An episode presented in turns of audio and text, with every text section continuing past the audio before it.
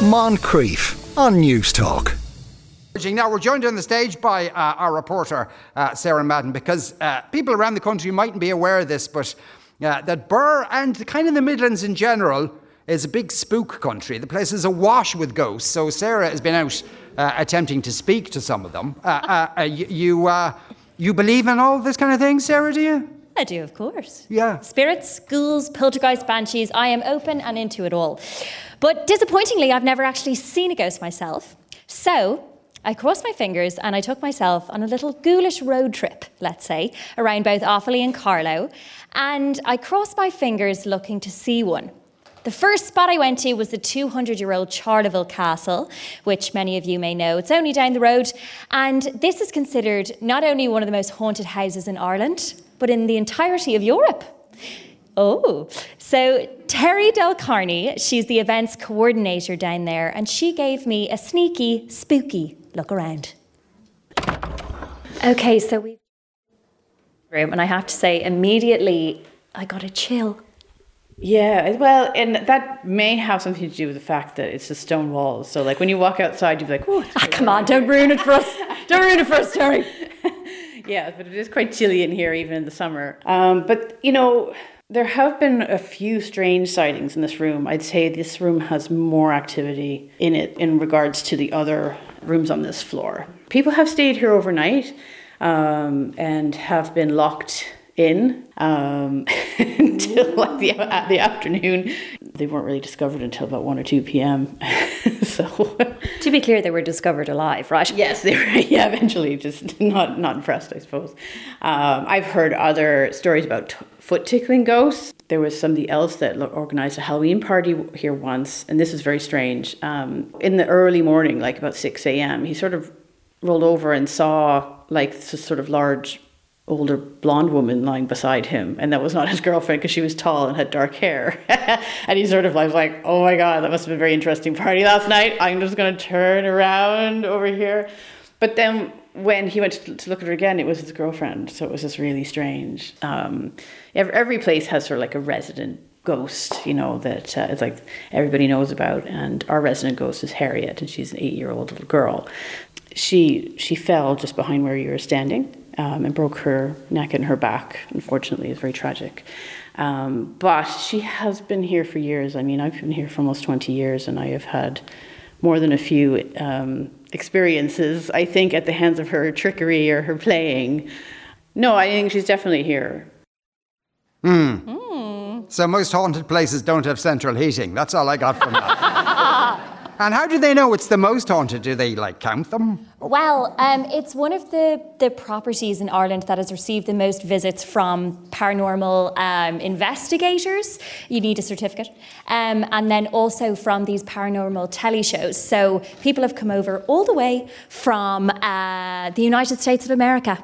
And they have their fair share of, you know, ghouly places. Right. So okay. That's saying something. Yeah. Okay. Uh, so uh, you also went to Charleville Castle. That's or so that was Charleville, Castle. Right. But um, I took myself also to Duckett's Grove. Um, I was down there with the tour guide Danny, uh, and we had a little bit of a chat um, just about you know it's called the Hidden Heartlands. Could we restyle it the Haunted Heartlands? Is this something that Tourism Ireland could run with? And he thinks yeah, most of the visitors who go there do so in the hopes of seeing a visitation the tour that I do that somebody, whether adult or child, doesn't ask me about the paranormal and about ghosts. There's a fascination in Ireland for ghosts.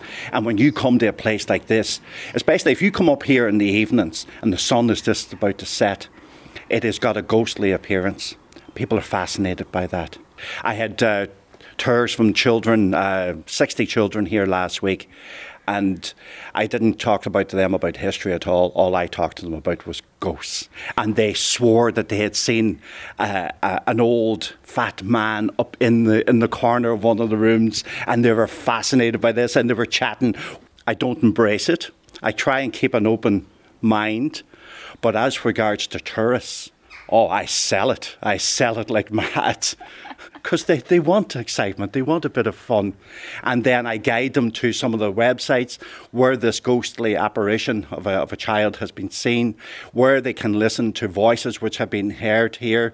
There's talk about um, the kitchens at night time on your own, you can hear the kitchens, the busy kitchens. And this has been recorded and heard by people who I have no reason to doubt uh, in the world.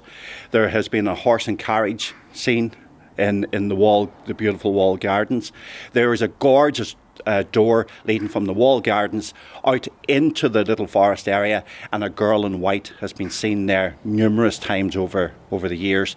And I think that these houses all across Ireland are steeped in history. And when you have a place steeped in history, there comes along remnants of what could be the past. And that's what I kind of believe is that what we're looking at is glimpses of the past. And then that's where maybe the ghosts come from. They're actually glimpses of the past. That's what I think can actually happen. Hmm. Okay. Good selling point. Have any of you seen a ghost or had a thing? Um, I had. I knew you had. honestly, it's a really weird thing. But here's the thing: she wasn't dead. Okay, now let me explain this. Right? Okay, well then technically, We- we- you we- were being ghosted? No, we, no, no, we lived in a house in Kenilworth Square, and uh, it was a really interesting house. Members of the Virgin Prunes used to live there. The drummer from Whipping Boy lived there at one point. I lived there um, in this house with three apartments, and there was a, a couple. She was a model, and their marriage was breaking up. And I swear to God, people kept telling me that they had seen her years after she had moved out, and I kind of my theory is that there was so much emotion expended as their marriage broke up that almost left an imprint of the emotions, which then other people would then sometimes pick up on. So that's my theory. wow. And where was she when? Where? Where? Well, she they just moved out and moved somewhere else, but as far as she's still alive. But people would keep telling me that they, I just saw this really beautiful girl, but then she disappeared. I, like, and I couldn't find her, you know. Um, and then she would be sort of down the end of the hall, down the end of the stairs, and then she would disappear. and she wasn't doing anything. No, no, she would just be there, but sometimes holding her child. Um, Okay. So and then and then um, yeah, people. Would, uh, I, I, so I only thought I saw her once, um, but f- honestly, two or three times people said to me that they had seen this girl, um, and she'd moved out like three or four years earlier. It's not possible she just actually didn't move out. at all. she was hiding in the closet. She was that is squatting. possible. Yeah, yeah, yeah, exactly. That's yeah, that is strange. Yeah, but like I said, the, this expending, ex- expulsion of emotions into the into the into the room, almost as if that they could be perceived by somebody. You're, I did, that that was my theory. That would mean that every building Jedward ever visited That's true. would have Jedwards floating around it. Uh, right. So you also uh, went to Huntington Castle. Yes. Sarah. Yes. So, um, of course, we're talking about properties here. Some of them are in um, trusted to the county councils and things. But of course, many of these paranormal properties actually have live-in owners, and one of those is Alex Durdin Robertson, the current custodian of the 600-year-old Huntington Castle in Clonegal. Yeah, that is how you pronounce it. He said sometimes people actually go to Donegal, but it's in Carlow. Anyway, um, it's attracted ghost hunters of both the great and the good.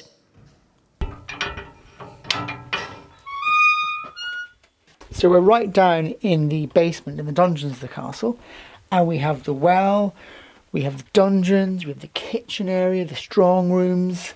Back in the 20s and 30s, my great grandparents' friends who would have been down here visiting the castle would have been people like William Butler Yeats and Maud Gonne and George Russell.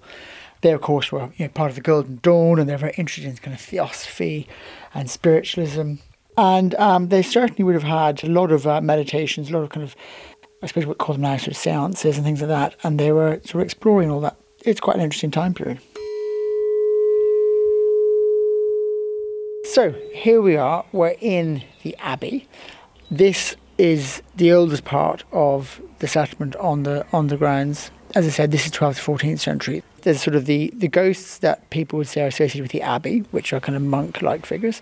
And then there's soldiers from the time when, when the castle was a garrison, which is going back to 1625 to about 1680. People regularly hear footsteps and voices in the attic, which, are, which is where the soldiers were accommodated. And then thereafter, it was just a family home. So everyone after that is a family member.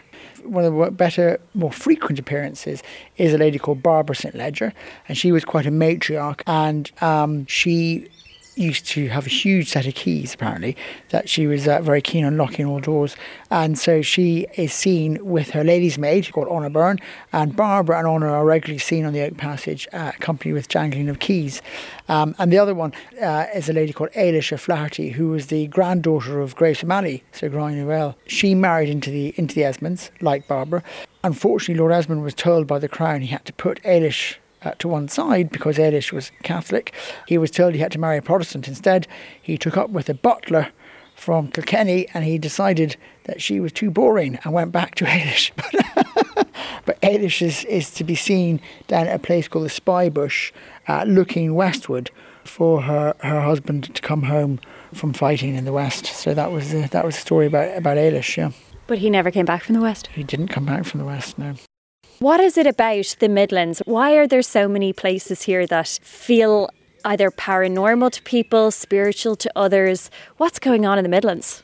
I think there's a lot of um, if you look at ancient Ireland as to where people settled, you know, when the when the early Celts came over about what twelve and a half thousand years ago, they had great understanding of the natural energies of places, and um, I think they chose places they sought out and lived and settled in places that had great connection to the natural energy and spirituality of the country. And I think that's as simple as that. So if you go to places like Clonmacnoise or the Hill of Uisneach and Tara, they have got an amazing energy. And I think that's that's not by chance. People sort that out and, and we're in tune to that. There you go. You're all in tune to ghosts down here. Congratulations. Sarah, thanks a million for, for doing that for us. Sarah Madden uh, there. Uh, Moncrieff, weekdays at 2 p.m. on Newstalk.